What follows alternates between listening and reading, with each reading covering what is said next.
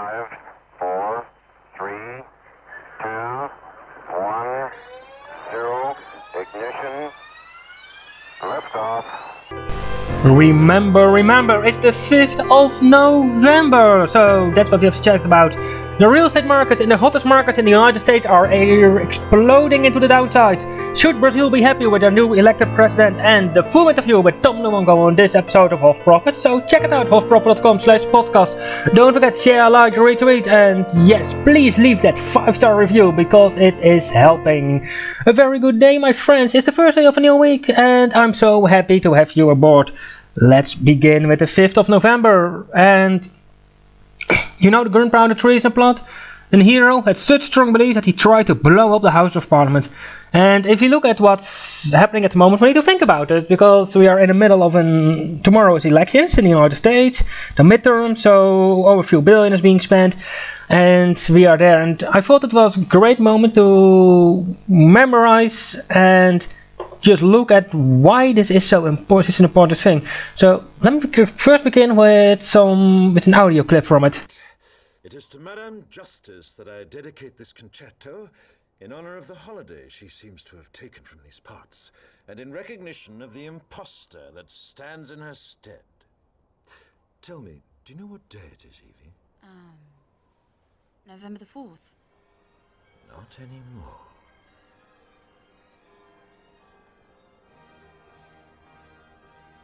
Remember, remember the 5th of November, the gunpowder, treason, and plot.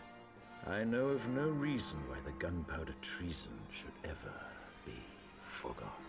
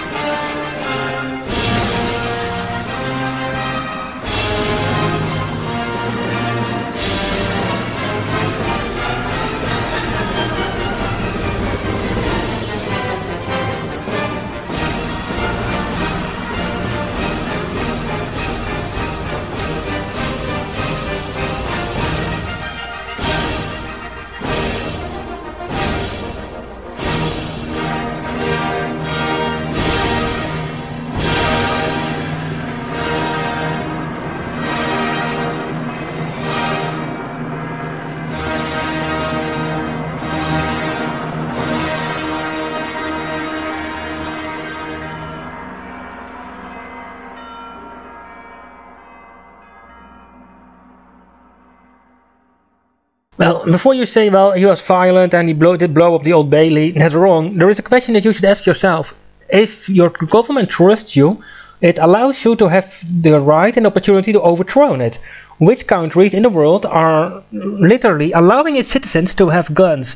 And if you look at what it was about, then I just ask you to listen to this short speech from V. Good evening, London. Allow me first to apologize. I do, like many of you, appreciate the comforts of the everyday routine, the security of the familiar, the tranquility of repetition. I enjoy them as much as any old bloke. But in the spirit of commemoration, whereby important events of the past usually associated with someone's death or the end of some awful, bloody struggle are celebrated with a nice holiday, I thought we could mark this November the 5th a day that is sadly no longer remembered, by taking time out of our daily lives to sit down and have a little chat. There are, of course, those who do not want us to speak. Even now, orders are being shouted into telephones, and men with guns will soon be on their way. Why? Because while the truncheon may be used in lieu of conversation, words will always retain their power.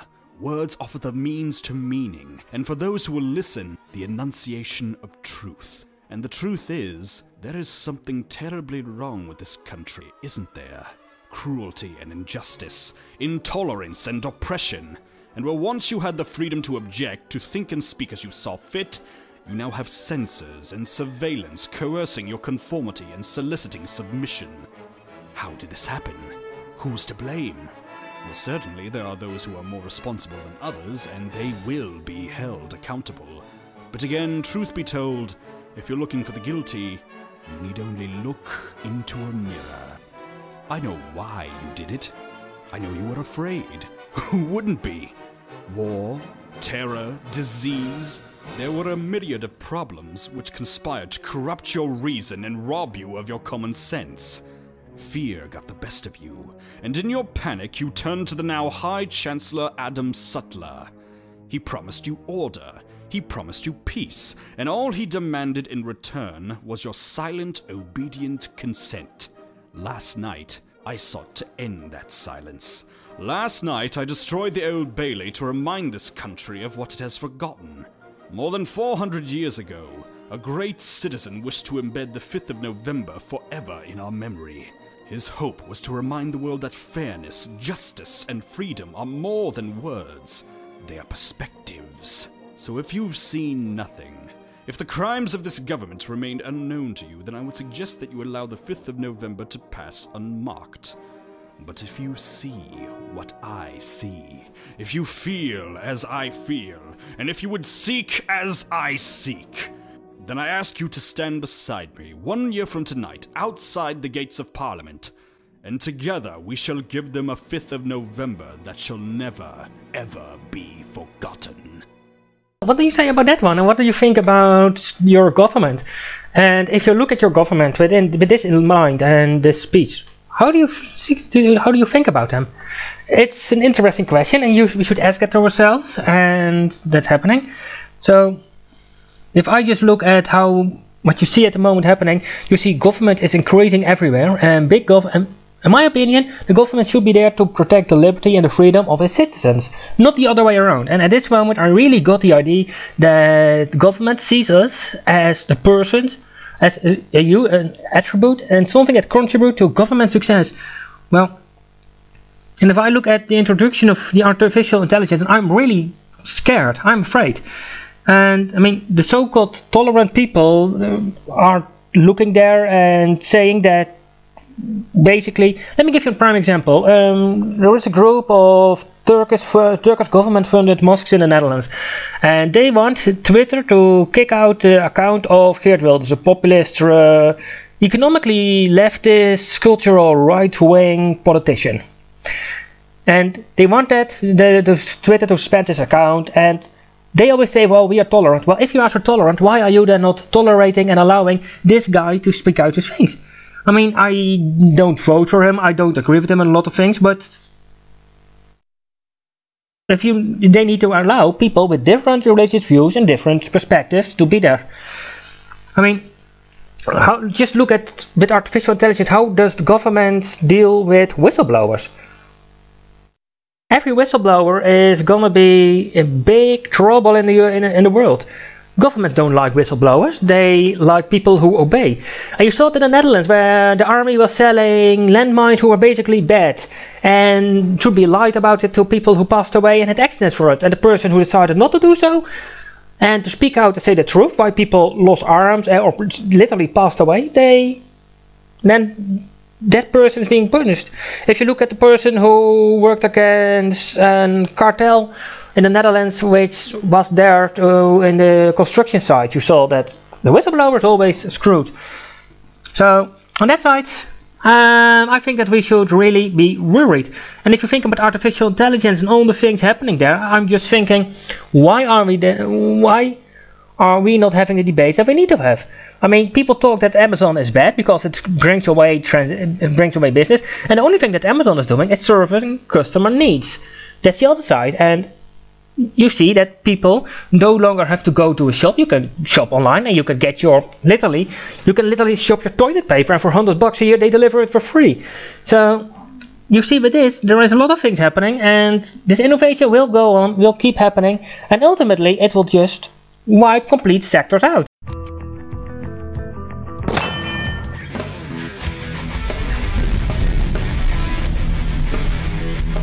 European Union imposed completely global covering privacy laws, so it's the highest time for you to be transparent, unless you want to pay a 20 million euro fine.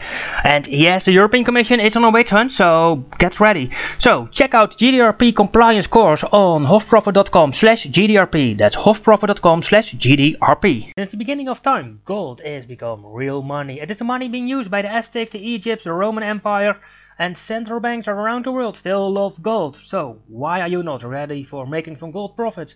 Golden profits are there just because of the current trade wars, financial instability and geopolitical tensions. Gold is likely to go up and up and up. So check it out, hofprofit.com slash gold 2018. That's hofprofit.com slash gold 2018. WordPress offers you many great opportunities to build a great website, web shop and spread your message. If it's your blog or your desire to become financially independent, WordPress is there for you to help you. WordPress has many hidden hidden features no one knows. So visit hofprofit.com slash WordPress for the WordPress training menu.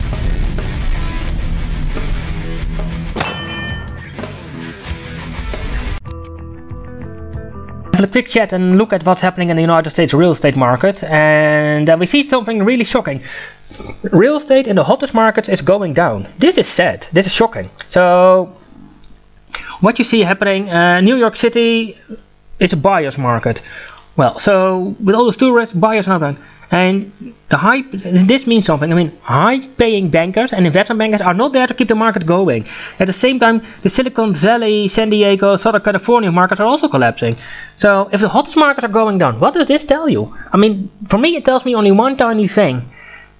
First of all, realize yourself that you have less value and it's not going to be so easy to monitor to see because shared you can get an overview and a review uh, instantly. But real estate is not that easy. And a lot of people have borrowed money against their real estate. So this is all something that you need to think about. So if your real your home you're living in is your biggest investment you're in big problems. If you like to sell your house you find more problems doing so.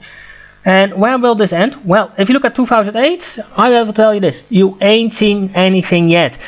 You're gonna get really worse financial situation and terrible thing. Well, I'll have a quick chat on Brazil. Should Brazil be happy? The populist left now, the populist right are in, and the world is talking bad. And a lot of people. It's interesting to see that people who say that the current pre president of elected president of Brazil is bad also said that Trump is bad. So on that side, we see something in line. Um, and it's interesting to see Brazil was a Portuguese Dutch colony. Yes, we had some peace of the country, and they gave it up. And instead of giving it up with free trade, they just have no trade barrier. So, and the situation in Brazil is not that great, and I think that people should be happy that they didn't continue going down the route towards the Venezuela scenario.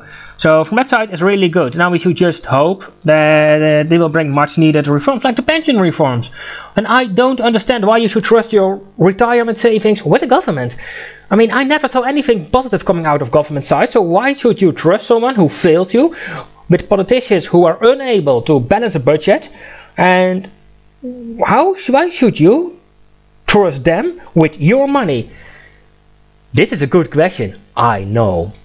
So Having that said, ask yourself this. If they failed you once, and they failed you twice, and they ongoingly fail you, what are they? What is it going to tell you? Well, in my opinion, it's going to tell you that they are going to fail you once again. Well, and then it's time for Tom Luongo, the publisher of a great investment newsletter. Take a subscription, leave him a tweet, and just say that you came from me. And with the editing, it's something went not that well, so you get a full interview. So without further delay, here's today's exclusive interview with Tom Luongo. All right. Uh, let's go, Tom. Very All right, welcome to the very welcome to the show. Good morning, Lodrick. How are you? Thank you for the invite. Uh, I'm great. You're always great to have you on the board. Um, earlier you was on the show, but for those of us who missed your interview, what are you doing? What am I doing? Uh, I'm doing a whole bunch of stuff at this point, but I've got, you know, my, my, my site is goldgoatsandguns.com. I'm doing a, a, a monthly investment newsletter, uh, based around a, a, a crisis strategy based around the coming sovereign debt crisis and, you know, a long-term plan through that, uh, as well as I've got a YouTube channel as well where I, I uh, do a live stream twice a week on Mondays nights at 8 and Friday nights at 8.30, taking open Q&A and discussing a particular topic of the day. Uh, and then we just go from there. So. Okay, um, I ask you because you uh, I'm one of your newsletters, and you wrote an article about the Facebook censorship. What's Mm-hmm. happening in the United States with all the social media and all the search engines going after people? What what's happening? Uh, what's happening is let's and let's just get right down to brass tacks. What's happening is that the global elite have been working for uh, uh, creating a censorship platform for close to a decade now. I mean, talk. I've, I've I have been talking with people who. Uh, who've been doing the investigative research into guys like Tom Steyer and George Soros and the rest of them, and that that this is this this all of this goes back to like the original net neutrality uh, arguments back in uh, back during the Obama administration and is moving forward. Now they're just implementing that plan. They have they have a lot of things in place. They they that's why they're angry about the Trump getting rid of net neutrality because net neutrality was a means by which they would be able to begin to erect uh, a a public utility argument from both the left and the right in order to uh, turn all the social media sites into public utilities, and then once they're regulated like that, then they can start doing classic barrier to entry stuff where they uh, they, they we can only have our our ve- our vetted social media sites, and they'll raise the barrier to entry. The Merkel's doing the same thing over in Germany by uh, creating uh, hate speech, criminalizing hate speech on Facebook, and then you know arresting people for it, and then obviously the new uh, the new meme law and the new link law and all of that. It's all designed to stop the proliferation of free speech. And uh, we saw that this week with uh, in the wake of the, the Pittsburgh synagogue shooting, that they immediately all the content providers up and down the the platform uh, banned or uh, dropped Gab, right? The, the Twitter alternative Gab, which I found uh, really, really disturbing, but I'm not surprised by it at all. Uh, it's very similar to the reaction that they did with Alex Jones. Uh, it, was- this was targeted. There's no, you know, they they did this over on a Saturday. They did this on a Saturday night. They gave the, the, these people a 48 hour shutdown notice.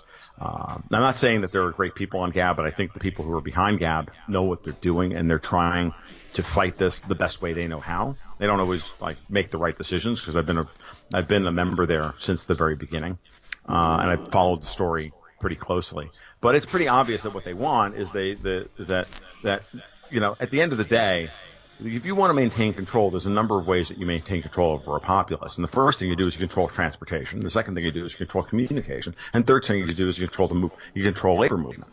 And you know, if you make labor mobility low and you make it hard for people and you control how people move around, which is why they want to put us in self-driving cars and the rest of it, then it's pretty obvious. Then you know, they of course would want to control your speech. And they had control over the, the political discourse for years when most of us got our uh, our information only from television news and dead tree media, newspapers. And today there's a proliferation of means means by which for us to get the information that we need. Podcasts like this and you know my blog and your you know and all of that stuff. And they don't have control over that anymore. So what they need to do now is of course they need to get control of the access points. And that's why they have that's why we're you know that's why it's very important to control not they tried to control the ISPs that didn't work. So now they got to control the app platforms and the rest of it, right? So you're talking about uh, working in conjunction with Facebook, Google, Apple, and the rest of them to and Twitter to uh, deplatform people who uh, speak out against what's happening, Wh- whether they're loons or they're not loons, whether they're Nazis or they're Marxists. It doesn't matter. Uh, in the United States, we have constitutional right to free speech, which is one of the few places in the world that does. And the only and that has to be that has to be gotten around because you're not going to get the First Amendment repealed here in the United States. So you've got to kind of outsource it all by creating a quote unquote private company uh, system that removes the ability of people that has it can remove people from the, the platform by under the rubric of well you're working on a private network so you know we have terms of service that you violated and we're going to ban you Mm-hmm. and which is nonsense, of course, because all of these companies were funded with, pro- with public money. They they exist in the commons, and it's a complete abrogation of like freaking contract law and everything else. But you know, that, that- that's not that. That's what they're going to do. So they're going to ban first, and then have to deal with the, the problem later, hoping that the people that they ban don't have enough resources with which to actually fight it constitutionally or in, or in the courts or anything else. So, but why are they, do they want to control the free speech? I mean, let's take the example of Alex Jones. We all know that he is pretty much off. A lot of things he does, I think, from are just not what I enjoy to see and listen to. But hey, Mm-hmm. it's his platform, it's his media, his company. Have fun. Who am I to judge? I will simply not listen and not view. Right. And if other people want it, fine. Right. But when So but, why- that, why that, should- that, yeah. okay, but Why that's you- a. I'm saying, go ahead. And why should you put him off the platform? Because now you got a lot of attention that's happening. Well, what he was doing before, just he was Yeah, no. He was doing the nuts things. Uh, I don't understand why they would why they would think that banning Alex Jones would make him less popular. Because it, it clearly doesn't work that way. It's the same thing with Gab. The minute that uh, PayPal uh, dropped Gab very publicly on Saturday afternoon, Andrew Torba, the CEO, there tweeted out that we just had our best, you know, on Sunday afternoon before everything uh, they got shut down. So we just had our best two days worth of uh, account new new account signups that we've ever had. You know, and I, I wrote I wrote my article on Sunday night, published it on Sunday night about this. It's gone pretty much everywhere that I normally get retweeted, and a couple of others. Uh, and I didn't particularly think it was a great article. Actually, I felt really, I felt almost like I didn't get enough said because I was doing it for very specific purposes. I read, a, I I wrote a, I write a, a, a weekly kind of a marketing piece for my uh, mailing list, and I try to keep it in, in almost in a kind of copywritten style. I don't always do it that way, but I, I, I attempt to do that, right? In order to try and get subscribers. That's what the, the purpose of that email is for. And so a lot of things about the, that Gab article that I didn't get into the details on that I would normally get into. And, but it was very obvious that that, that article struck a nerve. I'm not only doing your show today, I'm doing a couple other mm-hmm. podcasts on, on this over the course of the next week or so because people really want to talk about this. This is important to them. So, because they can see it. And the, the people, when you're in control, um, and your control platform is threatened, you lash out. You, the, the, remember that people who are, who have control are paranoid. When the people who have power are paranoid, power, power not only makes you stupid and lazy, it also makes you paranoid. And so, um, it's just the way it is. I mean, it, it, it's this always works this way. When they're most threatened by what's coming against them, because the people who want to ban free speech, of course, are the people who are worried about what someone's going to say with, about them with their free mm-hmm. speech. It's never about you know what they're actually saying. It's about what they're going to say about you, about the people who are in charge.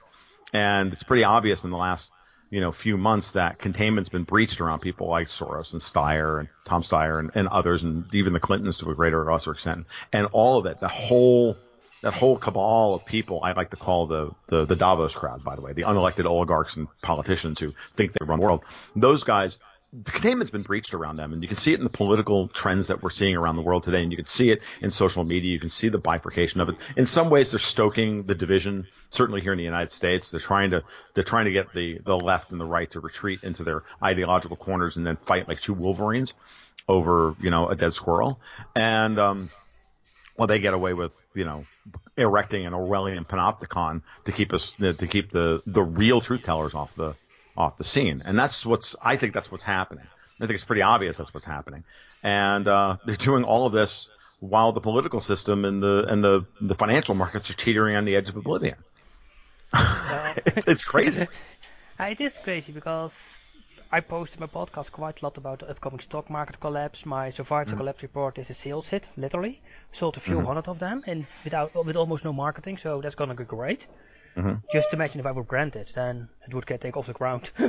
Right. And it's just that I think from I, if I was from all the things that I would wor- would be worried about if I was running a social media company or being an investor in it or run the world, I would simply say from yeah, that people that are not really my t- cup of coffee, yeah, they are not my most important thing. Let's get people to work. If they Right. have, if they are working, if they are, if they are not hungry, if they see less homeless people, if they see empty homes, get people in, if they see shops being open instead of shut down, they'll be happy and we can go back to normal. Right. Well, the problem is, is that, that you have a soul. You have to realize that these people don't have souls. I, I mean, I'm not being like I'm not being flip here at all. These people are evil. Okay, they are evil in a way that they're evil. That you mm-hmm. know, Darth Vader like evil, and I don't, and I don't say this lightly. That's who they are. They they they they destroy governments. They dis- they they they kill and displace millions of people, all for a particular ideology or all for a particular cause. I mean, that's what they do. George Soros and others, they go in, and our CIA the, here in the U.S. and, and others, they go in, they destabilize a country, they turn, they they they they create a puppet government, and they create a failed state, and then invite terrorists in to run the place in order to create nodes of chaos because they're trying to move humanity in the particular direction that they want while they make billions of dollars doing it because they just don't care. When you don't believe in anything, when you are a nihilist, and these people are all nihilists, they, they believe in power. And um, that's my, and effectively that's my definition of nihilism. When all you believe in is power, then you don't really believe in anything because at that point everything justifies, every action justifies your accumulation of more power. Um, and it's a very Marxist uh, or postmodernist Marxist view of the world, and I think that that's just who they are. And we have to realize that all of these systems, be they private or public or an amalgamation of both, and certainly the worst ones are the amalgamation of both, where you have a very strong, powerful central governments that can then hand out uh, favors and power and pelf, as Lew Rockwell would put it, um, to their favored contractors who also want power and pelf. That that's the most dangerous scenario, and that's where we are today. It's like you know the EU is built on a, an almost Soviet style corporatism, and the U.S. is morphing into a kind of you know the the worst kind of uh, of authoritarian. Uh, economic fascism, and it's really quite dangerous. And I mean fascism in the Mussolini sense of the word, not in what these these uh, these know nothing leftists mean today, where they just use fascist fascist every everywhere to, to to just smear people that they don't like what they're saying. I mean this very sincerely. That this is like in the Mussolini sense of you know everything within the state, nothing outside the state. And I think that that's where they're that's where they're trying to move everything at this point because and they have to and when you feel that your power is threatened, and I think at this point they know as well as everybody else that we're on the verge of a sovereign debt crisis in Europe that the that the people themselves are rising up against them. If you look at all of the popular uh, results uh, of the, the, if you look at all the populist party results in all of these major elections that have been happening over the course of the last two and a half years or even three years, you can go back to even before Brexit because this stuff was starting to happen. And I know you in Europe, you know this better than me. Um, I think when you look at that, they understand that they've got to do something to try and blunt this rise and uh, of populism. Could you on that point that? not say that Ahmadinejad was the first populist leader and really the first on the verge? Mm. I mean, I think he's a bad guy. Don't get me wrong, but right, right, right. If I, I, that's, if I that's a really interesting point. I, I, if I, want to be elected, if I want to be elected in Iran, I would just say death to Israel, build an atomic bomb, say death, fear, make the threats, and you got popular. It's sad, Yeah, but but- it's working. It, it did work uh, for him, but at the same time, I think that the populists uh, that we're looking at here in, you know, both in the U.S. and in Europe are of a much different variety. They're more of a, uh, what are you people doing? This is wrong. I mean, if you look at what guys like uh, Matteo Salvini are talking about, in, in and even Donald Trump, you know, what what did Donald Trump run on? Donald Trump ran on a warmed over version uh, of Ron Paul's pretty strong libertarian uh, he did. It's platform. interesting to see. Just we're not we're not we're not gonna get we're not gonna have a war. We're gonna bring troops down, cut regulation, cut tax. I was thinking that guy is my man. Where can I put Yeah, no, he- Unfortunately, I am mean, not was- allowed to I mean. Right. Well, I mean, I, as a libertarian, I usually don't vote because I don't like to encourage them. But I did vote for Trump, and it took me a long time and a lot of soul searching to finally do so because I literally don't like to vote for people. I only vote in my local elections generally on on basically new rules and, and constitutional amendments and things along those lines. That's usually all I vote for. Maybe in a local election if I know the people directly at, a, at the county commission level or whatever. But for the most part, I don't like to vote because I don't like to encourage them. Um, and I don't like to affirm my vote for somebody that I know is going to betray me. Now, Trump has not really betrayed me. He's a very complicated figure, and we could spend an hour talking about what I think about Donald Trump. Um, but in, in the short version is, I think his instincts are very good. And I think that if you if you go back and you read everything that he's said over the course of the last 30 years, that his all of his political um, opinions and and and perspectives have been laid out in public interviews since the 1980s, and they really haven't changed very much. And I think that he understands tactically what he has to do to try and survive, what's happening against him. I, but I can also see that I, I, I kind of feel as much as uh, I get angry with Trump and I get frustrated with him. I don't like his foreign policy. I have to, at the end of the day, I almost agree with Justin Raimondo over at antiwar.com that um, that we are in fits and starts and, and, and you know three steps forward and two and a half steps back, moving in the right direction. If we see, what happened over the weekend with the Istanbul summit between Putin, Merkel, Macron, and Erdogan, you you and you look at what they said.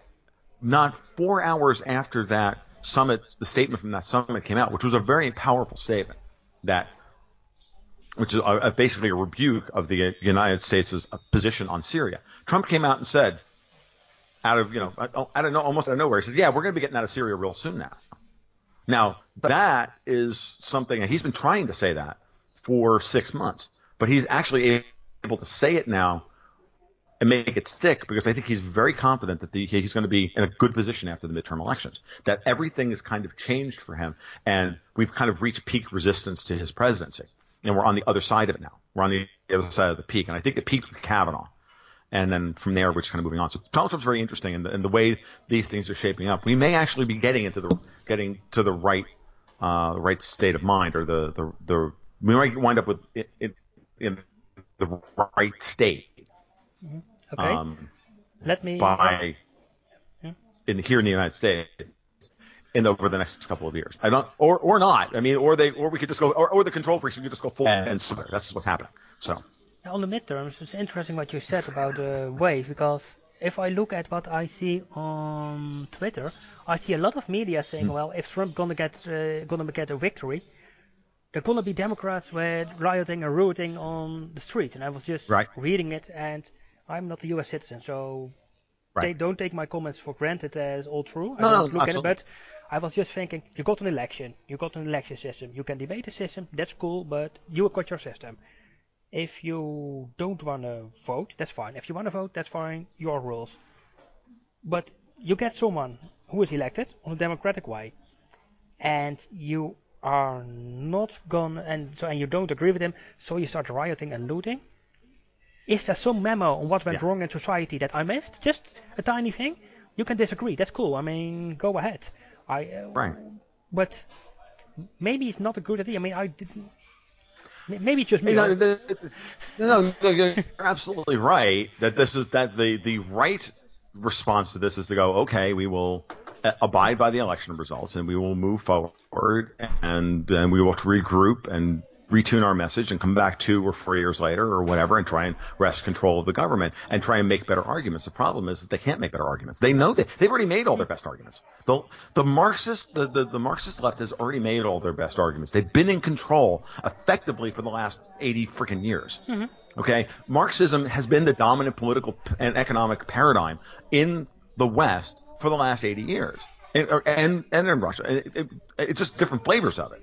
It's just sold to us in different ways. But really, I mean, and the, the attitudes towards labor and, and, and all of this stuff, it has nothing to do with free markets and, and, and all of that. And even though, you know, and, and I could go on about this for hours, and I don't really, but it's important to understand that when these people who are ideologically possessed like this, and they are ideologically possessed, okay, and I mean that term in the, the way that Jordan Peterson uh, uses that term when they've lost and they don't know how to handle losing at all. And that's the problem. And they want power. I've said before, they want power.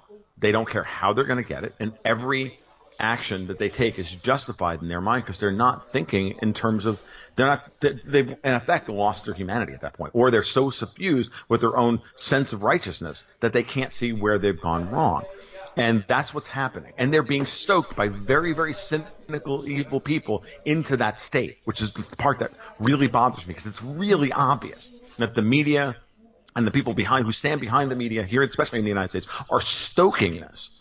In, in, in trying to stoke a civil war. Because remember, George Soros has said, stated unequivocally that his goal in life is to destroy the United States and to bring about to bring it down and bring and bring up Europe, which he controls. Right, he controls so much of the European Parliament. It's kind of scary.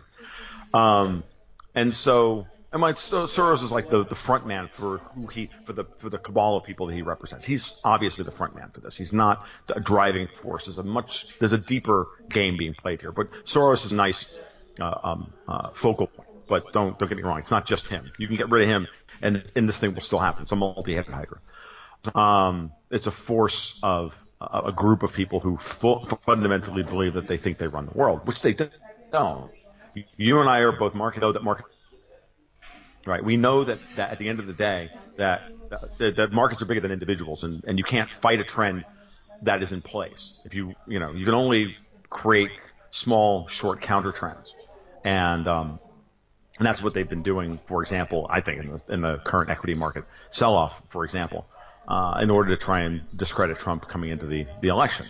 Um, and to try to suppress Republican voter turnout, which by the way is not going to happen. The Republicans are going to are Republicans are voting here in number you cannot believe.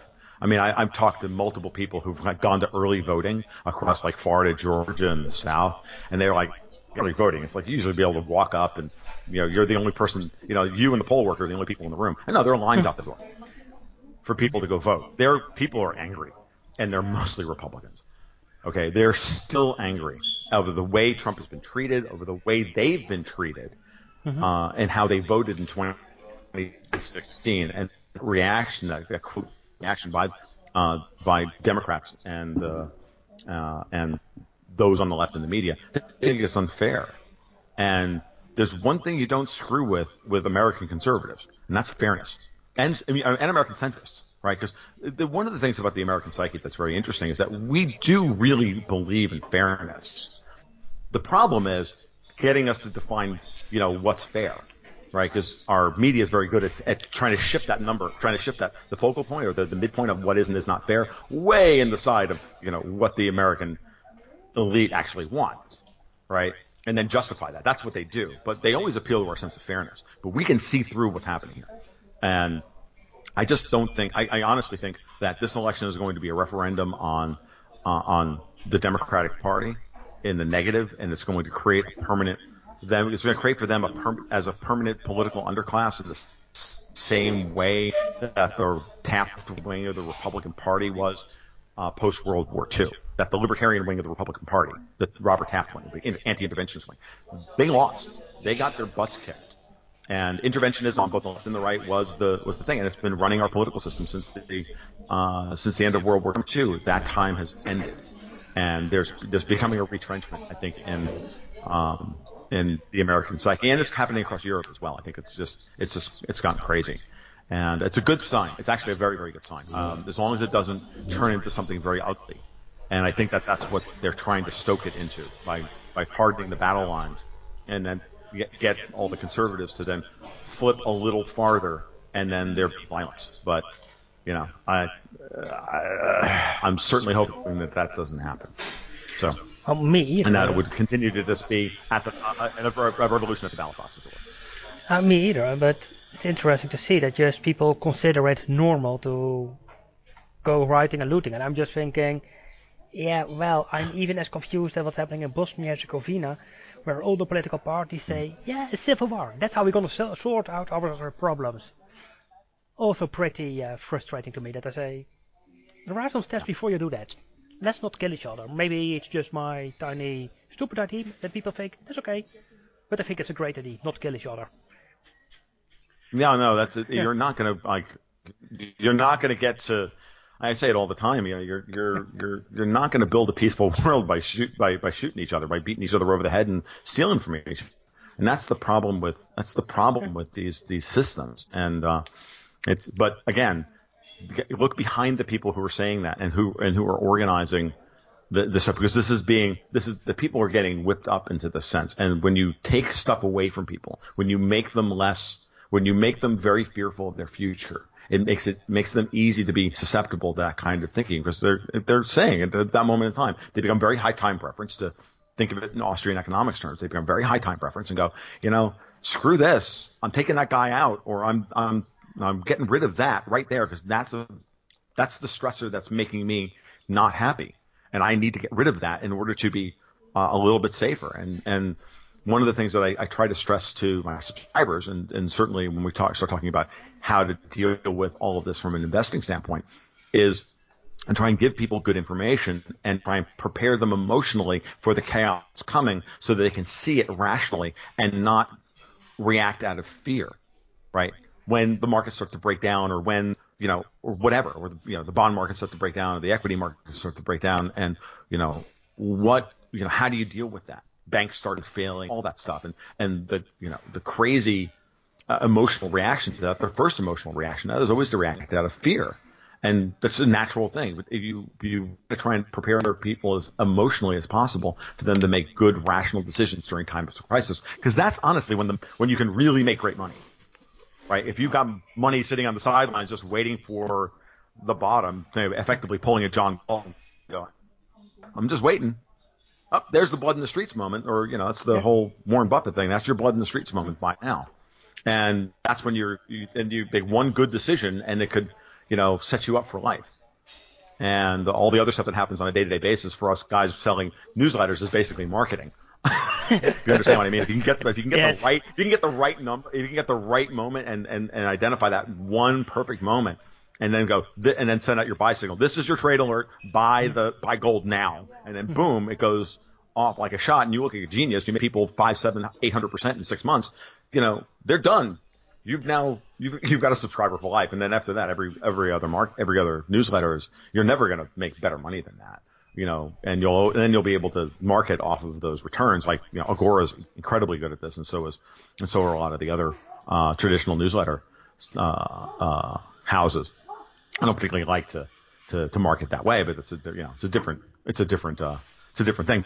But that uh, you know that's what you do, right? So. That's what I'm hoping for. That's what I'm trying to do. That's my that's my, my raison d'etre, as it were. And if you look from an investment perspective, the backlog, because not only Alex Jones was taken out of Facebook and social media, uh, they took also mm-hmm. took, took my few times guest Scott Horton off. He was a few times on the show, and. I was mm-hmm. just thinking when I saw that he was taken yes. off, what did he do yes. to piss people off? Seriously. Uh, he's uh, he's an incredible he, critic of the U.S. empire. Yeah, that's I it. love Scott Horton. I've been I following mean, uh, him since oh God, I, I had hair. I mean, I, was just thinking from what did he do? He is extremely critical. He's extremely against war. He's extremely against the Israeli Empire. Yes. All fine. Mm-hmm. Oh, there you go. But right there. All that he says, it's not lunatic thing. It are people who know there. There are people with their feet on the ground, right. and left to right, his uh, his books are well received by everyone. Mm-hmm. It's a guy. No, I, it's, Scott is Scott is radicalized yeah. Uh, in his in his rhetoric certainly, uh, and his perspective. I used to. I, I, mean, I remember listening to the first he did his first podcast on antiwar.com. I was a, I was a, a, a patron there for years. You know, I, I gave them hundred dollars a quarter for years. I mean, mm-hmm. I you know, I mean, I. Uh, both uh, anti-war and Lew Rockwell, I, I've, I've donated thousands of dollars to over the years, and um, because I see them, I've always saw them as the as the basis and the uh, as the foundation for what's been coming, and I was right, by the way, because they were the foundation of what we're seeing today. Um, and Scott's a tremendous guy, but he's a threat. Look, I expect to be deplatformed at some point. Oh, welcome to the club. I'm just thinking. Yeah, I mean, like, I uh, absolutely uh, expect to be deplatformed by these people. And my, you know, my business partner and I keep talking about what we're going to, you know, what our plan is or how we're going to host. You know, I'm right now just on a, on a, on a WordPress.com account, but you know, uh, you know, my, the, the blog is, and I'm a patron. They can, they can take it tomorrow. They can yeah. Patreon Patreon can take me down tomorrow if they really wanted to. And believe me, I'm starting to get I'm starting to get the Soros trolls. Well, I'm just thinking. My, I'm just thinking uh, in my comments. I mean, I'm just thinking about the same thing because I'm highly critical about the government. I I, I noticed you are on my newsletter, mm-hmm. so you you know what I write. You can see mm-hmm. it's not really what the government enjoys a few weeks ago, I had the uh, not so lucky encounter to meet some people who thought it was great that he threw bricks at my head, and they hit. Not really nice, I can mm-hmm. admit. Really oh. painful. Yeah, painful. Es- especially when the police says, cool. "Oh, yeah, your party decided you didn't see who did it. Yeah, there's nothing we can do. Maybe you should, yeah. maybe you should start publishing more government-friendly stuff." And I was just thinking, okay, you just convinced me. I'm gone. and get me the bloody painkillers. Yeah. Seriously, if you're not gonna, if you're not, no, if you're in that position, absolutely. Then I think uh, I'm not in that position, and I happen to be surrounded by private property on all sides. I was talking about this in a live stream recently. I'm like, you got to, y'all need to realize that you can't stand in the street and yell at my house, um, because it's I live off a private road and I'm surrounded on all sides by private property. So y'all start like lobbing stuff at my house, I get out a gun. And I live in I live in Florida. I have the, we have the castle doctrine and we have stand your ground laws. We we we we pioneered the stand your ground laws uh, here in the United States. And Yeah. part of the reason why I live in Florida. Um, not, not kidding. It's there's a reason why I live in Florida. Educational uh, freedom is very high here in the state, um, as is uh, the the stand your ground laws. And I live in a I live in a particular rural county that uh, will not stand for that. And you'll note that uh, Antifa doesn't come to even Gainesville, which is a which is a, a, a college town. I live just north of Gainesville, Florida, Ah. which is where the University of Florida is, and um, and even in Alachua County, Antifa doesn't come to Alachua County, and that's like lib central. Well, for me, You know, it's yeah. at, at, at a minimum. And if the students showed up, they vote 80-20 Democrat, but they don't. Um, and the Alachua County sheriffs and Gaines, Gainesville police would not stand for Antifa at all. It would be it would be nightsticks and it would be nightsticks and and and uh, uh, assholes and elbows. Oh, uh, as I say, assholes and elbows all day long. Just you know, taking these guys, putting them in jail. Um, I, I know that. My dad was a, my dad was NYPD for 25 years, and I, I know that res- I know the response, and I know and I know Alachua County Sheriff's Office. I just know that that stuff's not going to play. They don't pull that stuff here in Florida. They pull it in Portland where they can get away with it. Okay, and a lot of what you see in the you know in the international press, understand that is not a battle is not a battle zone, right? 99.9 percent of the landmass of uh, of the United States is not a war zone. It just isn't. You know, it's in specific places, and then the media is very good at projecting a different image of what's actually happening, and we just need to keep that in mind. And because it's easy to get gaslit by all of this, it's easy to get angry and you know frustrated by it. I just kind of laugh at it. Point. I mean, I honestly do laugh at Antifa uh, because I know that they're just. Um, I just I, I know that they're being paid. Some of them aren't, but the, like the organizers are, are simply being paid to gaslight these kids and send them out there as shock troops to to get to get their face busted up and, and arrested. And it's kind and then they and then they go, what? I can't I can't do that. I can't punch Nazis in the face. I'm like, no, you really can't. Oh, by the way, it's called assault.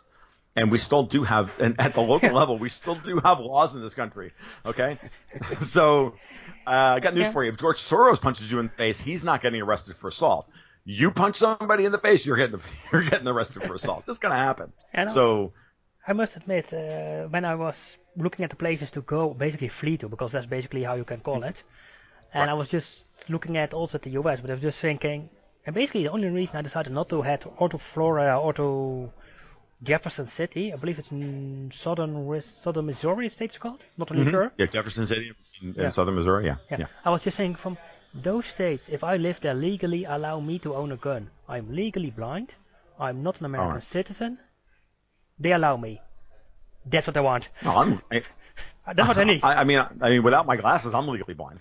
Um, but um, I am with. you know, I am with. they- so they- don't they- worry. You will see better than I do. I can't drive. A, I, I'm not allowed to drive a bike. Not drive a car. Oh, okay. Yeah, that's that's that. Yeah, you're much worse than I am. I can Um, read Braille, I mean, so- illegally blind here in the United States is like you know 2,200 or something like that. Mine, I'm you know it's like two thirds of the American population is legally blind by that by by that definition. Um, No, I so or sit 23, whatever. Uh, it's it's I- really low.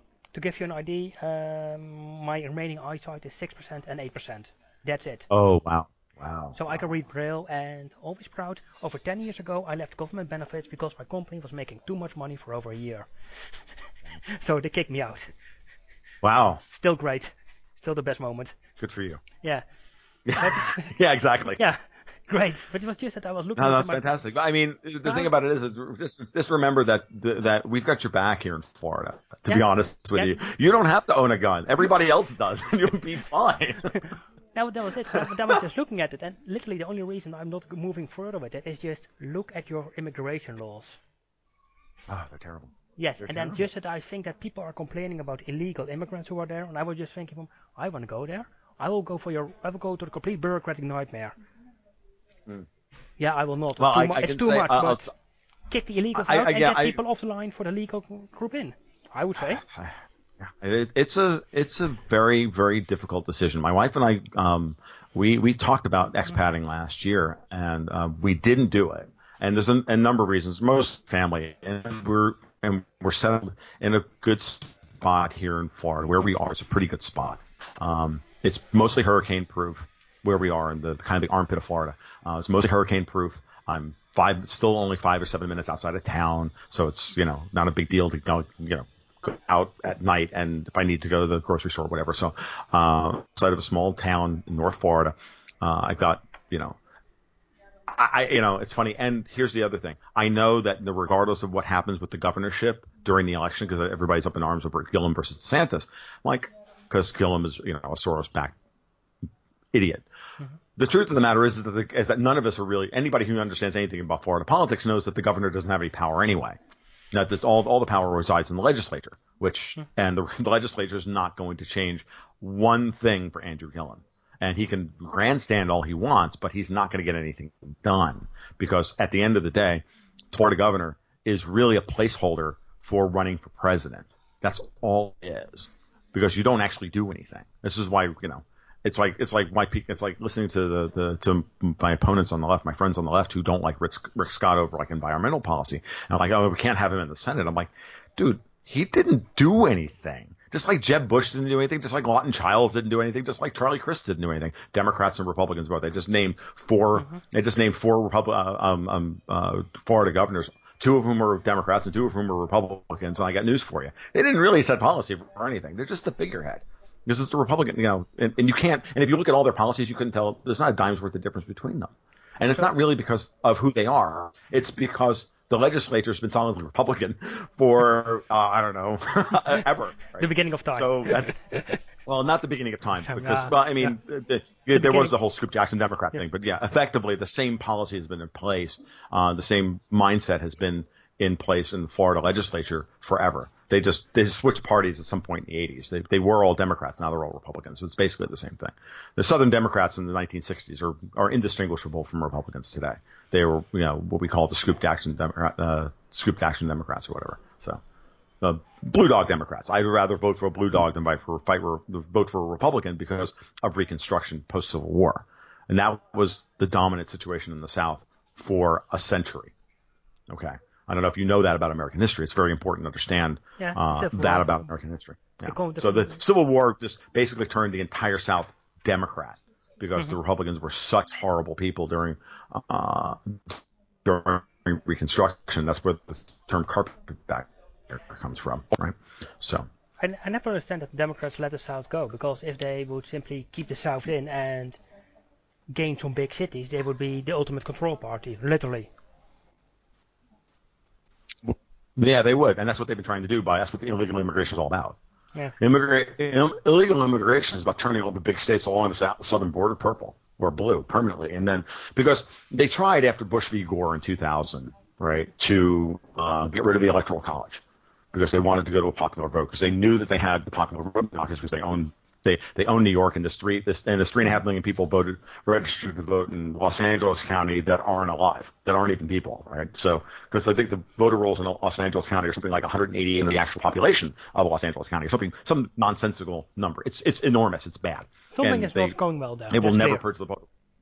Yeah, it's, it's not right. I mean, the population of Los Angeles County is X, and the number of registered voters is 1.5x uh, that's not right. Something's so that didn't work. And so what they had to do then, after that, right? So what they're doing now is that they just decided, okay, if we're not going to get rid of the electoral college because it's not a popular idea, then we'll just create and erect a permanent blue wall of more than 70 electoral votes that are Democrat. And the way you do that is you, um, you, they overwhelmingly uh, illegal immigrants come to the United States and they vote Democrat because they get up because the Democrats talk about the welfare state and this, that, and everything else, and and so and that's what they want to they want to give them handouts and and, and free food and, and free medical care and all that stuff, and they these people come in they and rightly so. If I were them, that's what I would do, right? It's, but I wouldn't, but I wouldn't do that personally.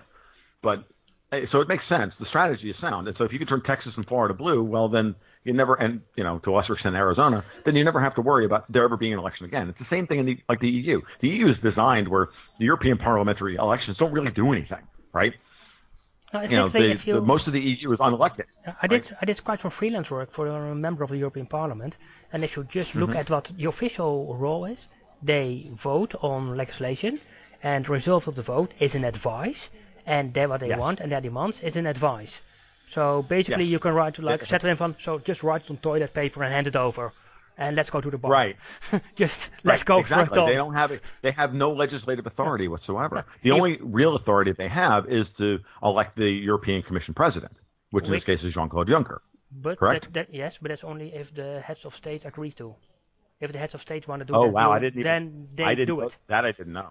And Juncker's that's gonna even go. worse than I thought. Juncker's gonna go, and you see now the debate going on. And one of the debates you see Mm-hmm. in the Netherlands, we, uh, I think that our prime minister is gonna go and, or minister president, gonna have a go for it. But at the Mm-hmm. same time, uh, the social Dem- the socialist PVDA party, they took a big collapse in the last elections, and they got the second hand of Yes, uh. Mm-hmm. Juncker in the party. So he's also gonna go for the bidding. And you, I, you- I, you I, I think, and I, Yeah. I think that the other the other idea was that Merkel was going to was was going to take over for Juncker after, and then she would voluntarily step down to heal the political wounds in Germany. I don't think she's going to last that long. no, I think she's no. gone by the end of the. I think she might be gone by the end of the year. No, the end of the year is a bit too soon, I think. I believe there are a few electors getting up, but what you see with German, basically party leaders, when they say they are going, the knives are being uh, thrown in the back. Literally, you saw it with Schröder, Kohl, Right. complete list. Since the Second World War, this is something of a German tradition. I don't hope that the Germans Right. are really proud of that tradition, but it's their business. Right. So if they want is to do their that, business. yeah. it- it's Um, so, but but I think Merkel. To be honest with you, if you, you know, to really like bring this back down to, to, to the markets and stuff, and where I see things are, is that I think I see Merkel as the catalyst for the markets finally waking up that uh, we have a potential sovereign debt crisis on our hands. We now have J.P. Morgan this morning. I saw this morning that, uh, J.P. Morgan. We're doing this on November first, so uh, that J.P. Morgan is, is taking a big stake in, in Deutsche Bank. And one of my people asked, like, why would they do that, knowing that Deutsche Bank is like going to fail? I'm like, that's because they're exposed to Deutsche Bank even though everything's supposedly ring fenced, right? Even though there's supposedly no contagion, they've got it all worked out. I'm like, yeah, but central, central bankers are like generals. They're always fighting the last war. They're not fighting the new war. The new war is not is not housing, is not exposure to housing, right? Or to to, to private debt. It's it the the the the next one is a sovereign debt crisis. This is the failure of confidence in government, and, And they're not prepared. And they're not prepared for that one. and it's one that we can't avoid. We can, we, and we Yeah, can't no. avoid this. I No, mean, you can't. I literally had a debate once with my girlfriend about it, and they just said from, let's say a kid is born, you should get the, the, the head of state to send a letter from welcome to the country, we're happy you're here, wish you a happy, great life, and have you have all the luck and all the benefits. But the letter should be at the moment, hi, welcome here, um, here's a check, please write a check of 35,000 euro to pay the debt that we got in your name. Um, this does not include any cost that you make, and you have to pay for it upfront. Cheers. Cheers. This, exactly. This, this situation in the Netherlands at the moment. Wow, that's that's crazy. And but that'll tell you everything you need to know about what we're what we're looking at, which is that they are scared to death. They need to be able to scare up the money necessary to try and pay for all this. That's why, um, and that's and that's why that's why I listen to Mario Draghi, the head of the the the Euro- European Central Bank. I just laugh every time he guys tries to get hawkish about things. I'm like, oh really? Okay, yeah, like you're gonna stop QE. You're gonna stop buying Italian bonds. Okay, you you can try and scare the Italians a little bit until like you know paying up and you know worry about their banks. But I got news for you. That's not gonna work. You, you can because every time you never never notices every time that the the um the Italian ten year gets above like three percent. they you know they, they start they, they talk a good game and they're all hawkish until the, until they allow the, the, the, the Italian ten year to get above three percent or 3.2 3.5 percent and then immediately like so the next day miraculously Italian bonds like start dropping by 10 15 basis points a day for about a week and a half. Yeah. hmm. And this just keeps going and it, it, it, keeps spiking higher and then lower and higher and lower. And you know and while they're and while they're trying to buy Italian debt then German bunds start break start breaking down. And you can just see it. Like uh, so on Tuesday through Thursday we're going to buy Italian debt. And on Friday through the next through next Tuesday we're going to buy it we're going to buy German debt.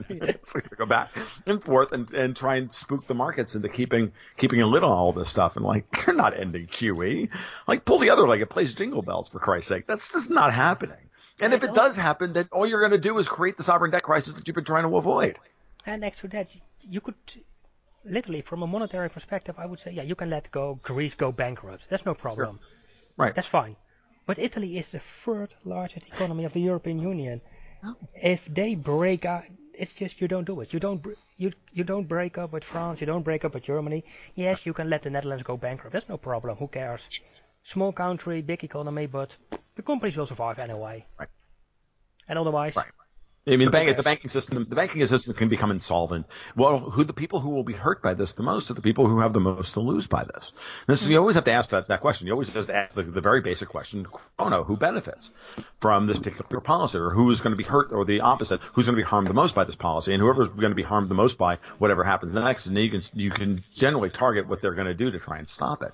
And so, you know, from that perspective, it's it, usually the markets don't really aren't that hard to figure out, but they are terribly difficult to time. Right, the timing on this stuff is is insane because it's a you know trillion degree of freedom system, right? It's a, it's an enormous number of, of, of markets that are all interacting and, and all that on a day to day basis. And the best any one human can do is to really look at six or seven or maybe eight you know, different markets and try and cross correlate those things, and still you have a very incomplete picture of what's happening. But if you step back and you fall back on first principles about how these things work and how humans work, it's pretty obvious. And then you just factor in the polit- how the politicians are going to do the wrong thing at the wrong time. And that's what's happening with the Fed, for example. The Fed's raising interest rates when they don't have the room to because they're worried about being blamed for stock market bubble just like they were in 1999, just like they were in 1987. No offense, but your stock market is already one big bubble, so. Oh, of course it is. Why, why bother a, being blamed for it? Be proud of it. Be proud of your work Fed, at least. But the, but, but the Fed doesn't. The Fed doesn't see it that way. The Fed's thinking in political terms, right? And the Fed is also worried about the the growing pen, uh, pension fund arrears that we've got at state pen, state pension levels all across the United States. Florida's not in too bad a shape, but but states like Illinois and Kentucky and a few others, New Jersey, for example, they're all massive pension systems that are serious, serious arrears, and they need to get their their rates of return up. And the best way to do that is to raise uh, the long end of the yield curve. And so that's what Powell's trying. That's part of what Powell's trying to do. And but at the same time, he's also draining dollar liquidity by by uh, by uh, shrinking the Fed's balance sheet and letting the, the, the treasuries that they bought under Bernanke and, and Yellen to roll off their balance sheet and not be rebought. And that's also, but that's that's creating other problems, right? But so we've got a dollar liquidity issue, and we've got you know political instability in Europe. Go ahead. I'm sorry. No, no, I was just wondering about it. And yes, we have dollar instability and political instability in the United States. We have political instability in Europe. We have a mm-hmm. likely monetary collapse in the United States, Mexico, Canada, the European Union, UK. Well, let's grab the complete Japan. area, Japan, the complete, the complete picture. All the fun countries we think about to save, we all go down together. At least it's going to be fun. Um, the, no, they're going to go down. They're going to go down but it's going to be it's going to be an order of operations. It's got it's like the emerging markets are all getting hit worse now because of dollar liquidity issues, right? So dollar liquidity has been tight now for months. And uh, if you follow Jeff Snider's work over at Lombard, uh, Lombard Partners, he'll tell you that it's all about the euro dollar markets, and the euro dollar markets have gone have, uh, have been broken. And effectively, in his, in his way, they're broken is that the dollar markets are starting to move capital and uh, and trading that the offshore dollar markets are drying up and they're becoming uh, dysfunctional, and therefore that bursts And so that's why we're seeing um, hyperinflation in emerging market countries like and the, you know, the Argentina, Brazil, the rest. But the next one, but it's all lost in the in the overexposed um, emerging markets in for maybe of this, like the you know, the Asian crisis in 1999 and even and in 2008. Um, these were what we're seeing now. It was never really hit the economies, never really hit Europe, the United States, others groups those uh, crises were right. They, they just fixed the structural imbalance by price, allowing a liquidation of the getting rid of the truly get rid of that was continued um, uh, now there goes next. And, and so I think Europe is first to go. Europe is the most core is the most stable.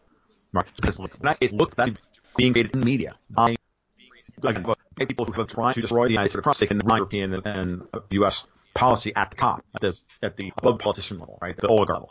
Um, but the unfortunate about it for them is I don't think that, that that's going to work because the United States electorate is to, um, I hate to use the term, but woke to this plan at, at this point, and they're solidly enough behind Trump that they give him a mandate to continue exposing these people, right? That's Donald Trump's biggest um, asset is that his ability to get them, get the people who are behind all this so crazy that they expose themselves, and that's what we're seeing. So they're the, the I use the effect, and uh, so I really think that is the real problem because of the structural imbalances within the euro, and um, in fact the whole uh, hope is and I think I think how Germany and Italy uh, resolve their problems to this point. So the, the case in Merkel deposed, the term prepared for Germany. Mole is the EU, and as shepherded through uh, Mole, iteration of sovereign debt crisis So that's what, that's what I say. And then, and then it'll eventually reach the United States. And this time it will reach the United States. And it'll be back here. We're going to go. It's to be fast. I think.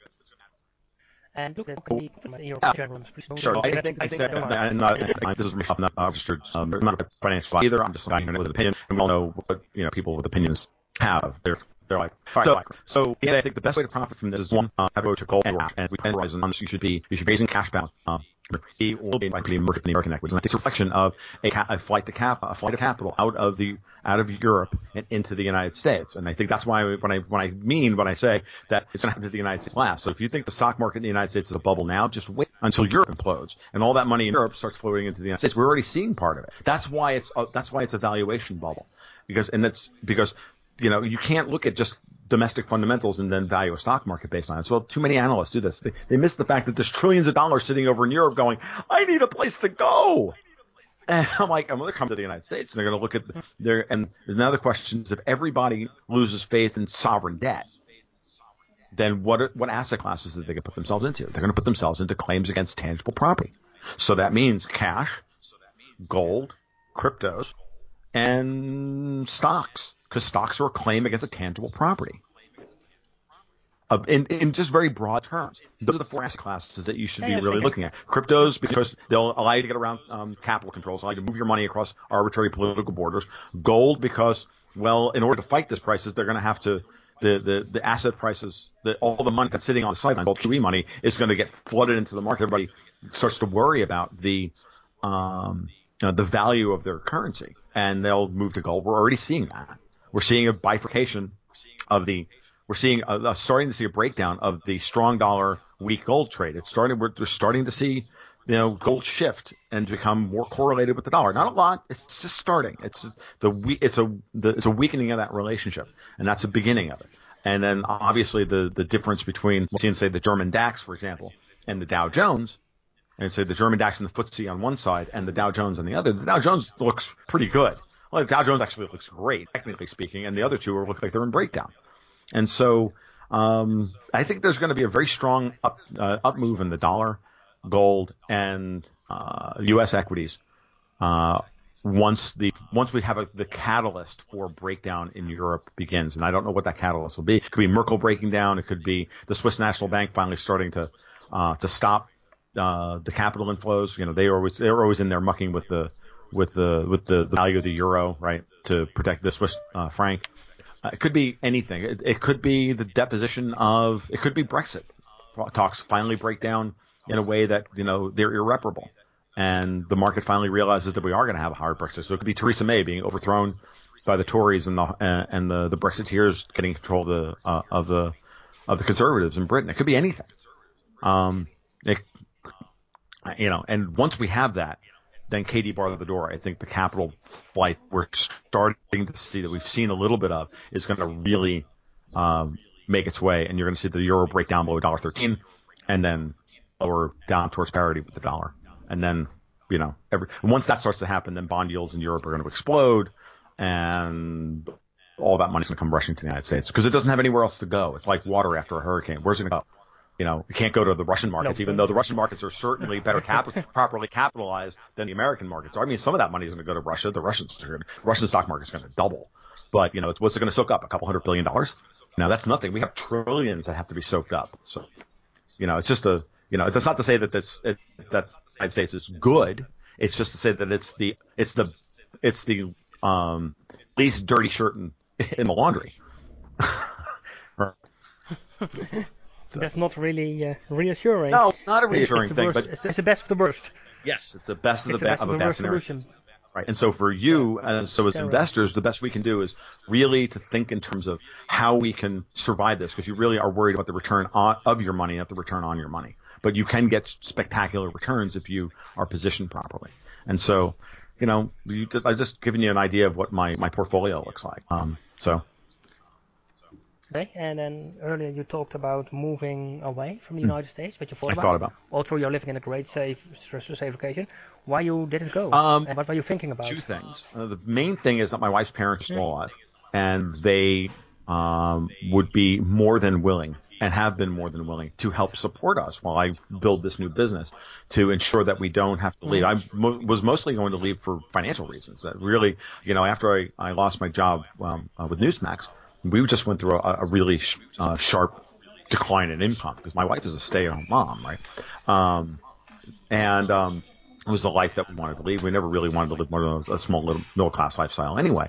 But just looking at it, going, uh, I could take advantage of the currency arbitrage here, and I don't understand why I would want to stay in the United States where things are at the ha- center of the empire, where dollar goes the least distance, right? In a purchasing power sense, where I can go to somewhere else, I can go to to a stable part of southern Mexico, for example, and live like a king for one third the amount of money, or I know pick any number of places around the world um, that would welcome U.S. Ex- expats with open arms um, that seemed reasonable to me. And since I do this work from home, I can work from anywhere, have laptop and internet connection will travel, right? So, um, that was one of the main reasons, but that was met with sincere opposition from my wife's, uh, my wife's family and with good reason. They've been very good to us. So, you know, we've worked some stuff out over time and we were able to pay off, uh, my mortgage, which was very big.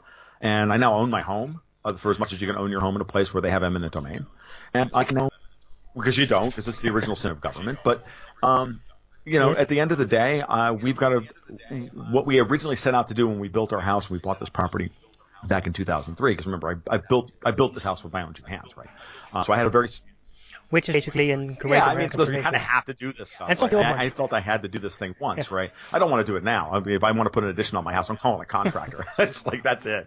Um, I will begin there. I will call the contractor write. So I think, well, yeah. I mean, if you only have six percent eyesight on Ludwig, I don't don't mean to be mean or anything, but I, I, at 50 years old, I can barely see a nail head anymore. So I I I I, I get it. Uh, I wouldn't recommend it. So um, the uh, I'm not in shape to do it. It would take me six months to get back into shape, and by then I would have already cut up the entire pro- project. So, but being in the situation we're in now, financially, this place makes some sense. And remember, I have, I still have, I still have dairy goats. Uh, that I milk a couple, I have a couple of dairy goats just for personal consumption. I have, you know, a handful of ducks for eggs. Uh, and, you know, I have in my, um, and I have people who hunt my property for me and get me deer. So a lot of my food, you know, and we mostly meat lifestyle, which is actually quite cheap once you do it that way. So, you know, it's oh definitely. Yeah. Um, we're not, we're all really healthy because we're all really healthy. So I don't, you know, we don't even, yeah. you know, we don't have medical bills for the most part, other than you know, my wife's going through, starting to go through menopause and all that stuff. So that's, you know, there's issues there, but you know, it, that's just normal stuff that you have to plan for. So I'm just, I think we're in a pretty, particularly good place to ride this out. And if we're, and if I'm wrong, well, you know, this is why I learned to shoot. It's just, yeah, I don't mean to be rude, but you know, that's why I learned to shoot. You know. I'll just, you know, I'll bless your heart. uh, I can tell you from my experience, I try to work out the back garden. We have a, for Eindhoven conditions, really big garden. And I, I try to work it out as a vegetable garden to grow my own fruit and vegetables. And this summer, it was over 35 degrees. I got it for the first year really all working. Mm-hmm. So it was really amazing. And it, everyone said, well, why do you do it? Yeah. That said from, well, it's really hot. You're all complaining. I'm eating a watermelon. You say watermelon is three, four euros each. I got this one from my garden. I have 200 from them. Right, and you know, I, so, I know that we, have we've, we've had my, we've had gardens yeah. in the past. I live in, Florida, and one of the downsides of living in Florida is that you can grow year round. And also, the downside is the so that's the upside of living in Florida. The downside is that everything mm. in Florida wants to kill your garden. You know, we just live in this kind of amazing ecosystem where life is everywhere and life finds a way to destroy your garden everywhere. But the only thing we can really grow well are sweet potatoes, which is fine. It's a perfectly good source of calories and whatnot. Um, I mean, we've grown other things. I've got we've got fruit trees that are starting to mature around the property and other things like that. But as far as active gardening, like, and we've grown green beans and other things like that. But you know, the truth of the matter is, is that I like doing it, and my wife's got a lot of experience, and my mother-in-law has a lot of experience doing this because she she did a lot of the stuff up in Ohio. Um, so if necessary, you know, if we had to, we could go back to producing even more of the food that we we eat off of our land without the need for dollars. But you know, honestly, it's a lot of time, and that and while it's great, those are great skills to have, and I think everybody should have exposure to that stuff so you don't feel hopeless. Because mm-hmm. it's actually the it's actually the knowledge that you can take care of yourself that makes you a stronger person and makes you a stronger investor I think and, as well. And that's for me more more the financial perspective. I was looking at it just I eat a lot of healthy stuff. I was just looking at where does mm-hmm. my money go which I do every three months just every bill every receipt for one period in the Excel sheet. Right. And then just I was thinking from so if I just buy my meat at there where they killed the animal, I can save 90%. if I grow my own fruit, I can save money, and now I got it Mm-hmm. working. I mean, I got my own cornfield. I got over 200 watermelons. Got the freezer is full with tomatoes, uh, tomato juice made from my own Right. tomatoes, Right. green beans, red peppers, the complete mix. Everything I eat Right. a lot. Good. Yeah, So- I mean, if that's and Yeah, that, really great. It is great, and if you're successful at it, and again, uh, it's it again. I mean, I, I wish we. I, if you I- think about, yeah, go ahead. I mean, if you think about it, if you just when people say what you have in your freezer, uh, I think around 200 red peppers. Right. Now, I kept a place for them, otherwise they would rot away. So I had to put them in the freezer. It's insane. what I what I've realized is that um, Yeah. I have a good comparative advantage in raising dairy goats. Um, and raising Yeah. ducks because most of us, like my entire family is actually allergic to chicken egg whites. Uh, my wife and my daughter are both. I'm not so so much, but uh, so that's part of the reason why we have ducks. That and the duck eggs are just better, by the way. But um, I, we're not particularly good at vegetable gardening. Now, there's plenty of great vegetable gardeners here in Florida, and they bring amazing produce to the farmers market every week for unbelievably cheap prices that I can't. Com- I, it would take me. It would cost me five times the amount of money to grow it myself. I can buy it from the farmers market, local farmers market, even from you know some of the other the, the local markets. And so, from a from a, a time perspective, I'm better off writing another article for Seeking Alpha or trying to write another article for my blog than spend two hours a day toiling in my garden. Other than the getting out in the sunlight and and working in my garden and and the physical benefits of doing that from a pure like comparative advantage perspective. Um, I, I have learned that I'm not a particularly good farmer. So, fair enough. Well, let's say it like this. I use it also partly because I need Sure. more exercise, and I was thinking I need more. I need. I get all my news and data from podcasts, so I need to listen to more podcasts. Earplugs in, gardening, Mm. no. two hours a day. Yeah, I, I, Great. I need to go back to my taekwondo. I I use a honestly need to go back to my taekwondo class and just spend more time doing doing that Yeah. just to get back into shape and uh, and Yeah. and whatnot and and help shepherd my daughter uh, on the last half of her black belt. But uh, we'll we'll see. So, Yeah. let's see. but that's a that's a very that's a very American way of looking at things. So let's see, like guns, my my yeah, guns, my self defense, and uh, okay, yeah, goats. Okay, good, we're good to go. And yeah, and hunting. So it's a very American way of looking at the world. Um, Well, once again, if the immigration law was not so Mm-hmm. terrible, then I would simply go for it. I mean, for me now, the easy legal, the, the easy road to go legal is just go to a place with a lot of uh, poor American women around my age. Just say, I can take care of you financially. Marry me. That's the easy way to get in legally. That's a legal route. yeah, it is. The easy route, is, which is illegal, grab a charter flight, grab a holiday flight with full of tourists to Right. Mm-hmm. Mexico, the closest to the American border. Go in and stay. Right. Which is illegal. Don't do it. You'll get kicked out. And I do hope that the government will kick all the illegals out. I mean it. Yeah. Don't do the illegal, but it's insane. I'm a, I'm, I'm a, yeah, I know having, you guys are in ground zero for this stuff. I have a, I see a little bit of it, uh, here, not really where I am in North Florida, but I know that it's, it's, uh, it's like the, like Puerto, like Puerto Rico was got hurricane. They've all moved pretty much to Orlando. Um, and I know that, that, that Orlando is having, is having a hard time dealing with integrating all those people. Um, but uh, I know I, I get it, and, I, and again, I'm a hardcore anarcho-libertarian ultimately, you know, politically. But I also fundamentally don't believe that open borders are. Uh, a, I think open borders are an abrogation of property rights because the government shouldn't. You know, the government doesn't have control, shouldn't have control property, and then allow crime by front door through the through public roads. I don't, you know, at a brass, at a, at a very fundamental level, that's the way I feel about it. And at a at a more practical, um, political level, uh, you can't have a welfare and a warfare a warfare state that that that, that kills places people, sending them to your borders, and a welfare state that then pays them and gives them an economic incentive to show up here. You can't have those two things in open in, in open borders. That is those are un those are incompatible systems, and I don't care if the left libertarians listening to me right now are screaming that I'm wrong and I'm, I'm against it. That's against the non-aggression principle. You all can stop that shit because I have no, I have, I have no interest in listening to it because you're wrong. And right, by the way, Rothbard figured that that stuff out 20, 25 years ago, and so did Hoppe. So sorry, I- I win. You, you guys are No, no, don't. Well, don't get me wrong. I mean, what I always say, from, I have no problem anywhere living anywhere. But just explain to me this: if I would go for legal route to move Mm-hmm. to the United States, for the next two to three years, I am busy with bureaucratic nightmare. Yes, you are. I will be on queues, on lines. It's No, terrible. it's terrible, and you can't. What and you you can't and you can't make a living Yeah. while you're doing all that. It's very difficult. No, and then I, would- I would simply, yeah, and I would simply say, what do you say to me and all those people who go the legal route, who go to the nightmare, that they have to wait because someone said, I don't want to do the legal route, I do the illegal route. So why are you rewarding Right. and giving I- benefits to people that uh, Fundamentally don't agree. the law for the country you want to live in. Fundamentally agree. Look, rest, I look, yeah. the, the, the, I mean, if you want to live there, let me be clear. The government should, in my opinion, just say you can live here, but we have no welfare state. So if you want to live here, yeah, Yeah. good Yeah. luck. Support right. If you're supporting yourself, it's not a big Yeah, deal. If there's yeah. not a systems in place that that is- that then it doesn't matter. You have to integrate because in order for you to be able to come and get uh, get a job and build a business in a local in an environment where you like move in and okay now and you have and you don't speak the language and you don't know the customs you don't know anything else how are you going to function? Your the way you function is the way my immigrant parents did right? Because i'm a second generation italian immigrant. The way they did it, the way my grandparents did it, was they came across, they learned English, they integrated into the society as best as they could. They respectfully, you know, worked with the people who were there in order to build trust with them and build their and build their communities. Now, did they did they congregate with people of like mind? Of course. Did so? Did all the Italian immigrants settle in in certain areas of Brooklyn and Manhattan and whatever? Absolutely, of course they did.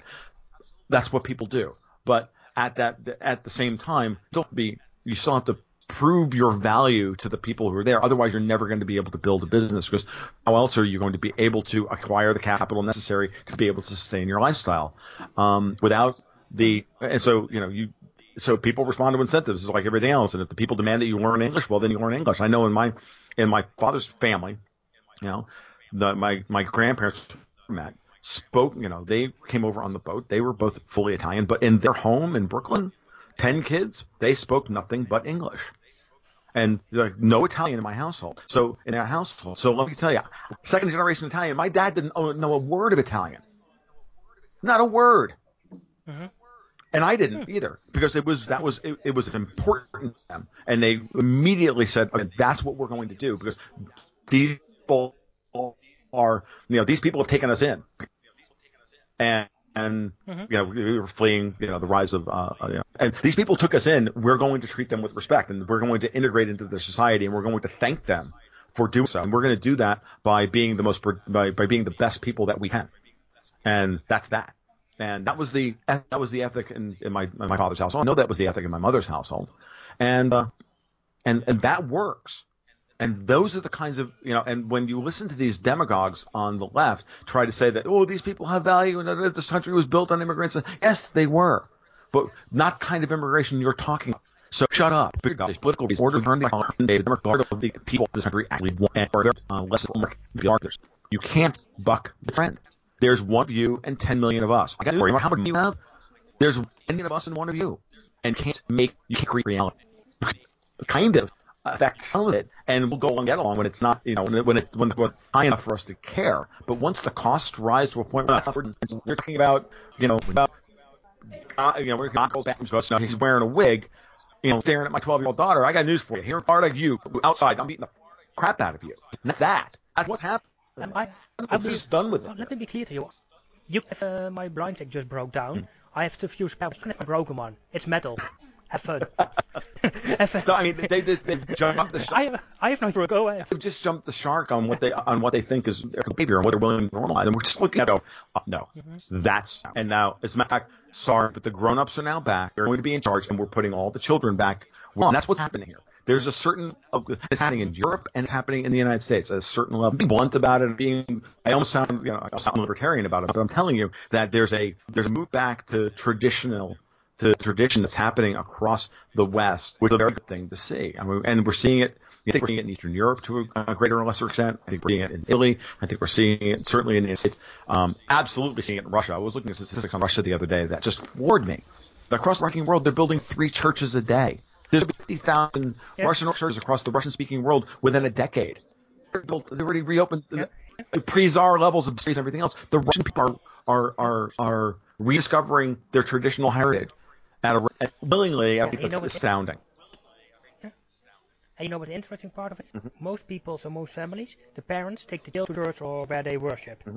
Yes. In Russia, the kid who take the parents. Yes. Yes. Literally, that you Exactly. because you are afraid that something happens to her, so you go with her to church. Right. Right. That's the interesting That, that, part. that, now that is it. That to reverse.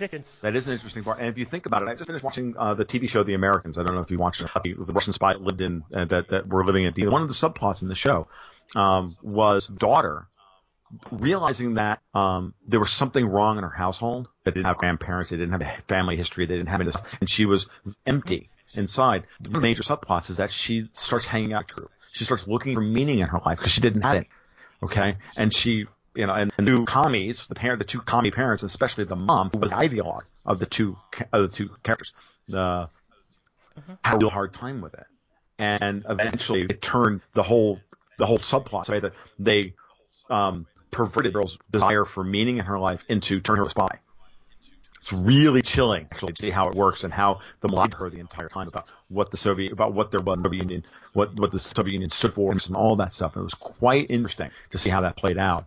Um, ultimately, she made the the show, the, the, the, the, young girl makes the right choice as to what she should do. She doesn't betray her parent or anything along those lines. She actually finds the right solution to her. Uh, I highly recommend the, the Americans is a show that does a really great job of presenting the politics um, of the Cold War and without much ideological bias, which is really rare, especially in an American television show. It's unbelievable. They this kind of you know they they attempt to show everybody in a positive light, even though they're all doing terrible, terrible, and all losing their soul.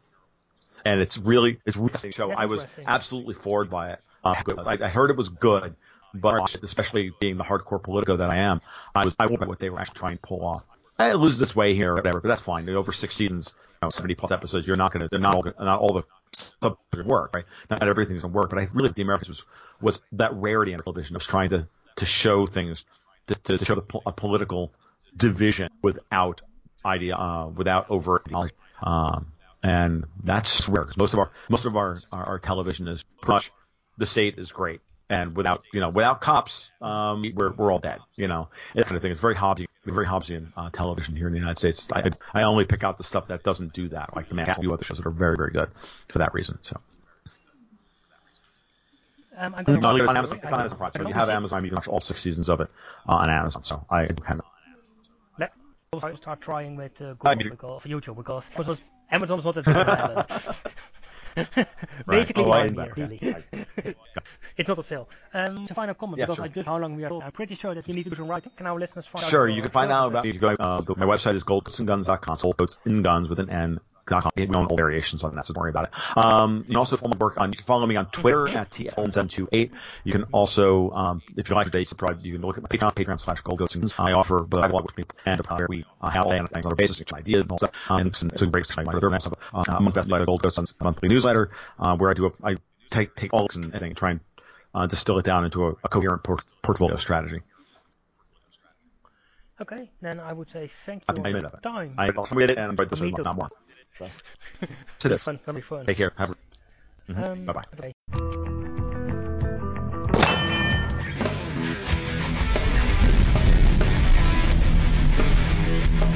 European Union imposed completely global covering privacy laws, so it's the highest time for you to be transparent, unless you want to pay a 20 million euro fine. And yes, the European Commission is on a witch hunt, so get ready. So check out GDRP compliance course on hofprofit.com slash GDRP. That's hofprofit.com slash GDRP. Since the beginning of time, gold has become real money. It is the money being used by the Aztecs, the Egypts, the Roman Empire, and central banks around the world still love gold. So why are you not ready for making some gold profits? Golden profits are there just because of the current trade wars, financial instability and geopolitical tensions. Gold is likely to go up and up and up. So check it out, hofprofit.com slash gold 2018. That's hofprofit.com slash gold 2018. WordPress offer you many great opportunities to build a great website, webshop and spread your message. If it's your blog or your desire to become financially independent, WordPress is there for you to help you. WordPress has many hidden hidden features no one knows. So visit hofprofit.com slash WordPress for the WordPress training menu.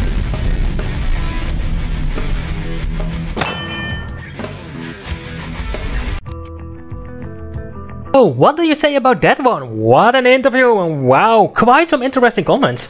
Um, yeah, well, I look forward to hearing from you because it's really interesting what Tom said. Um, he's a highly popular guest. I'll try to get him on a few times just to talk about what's happening in the world.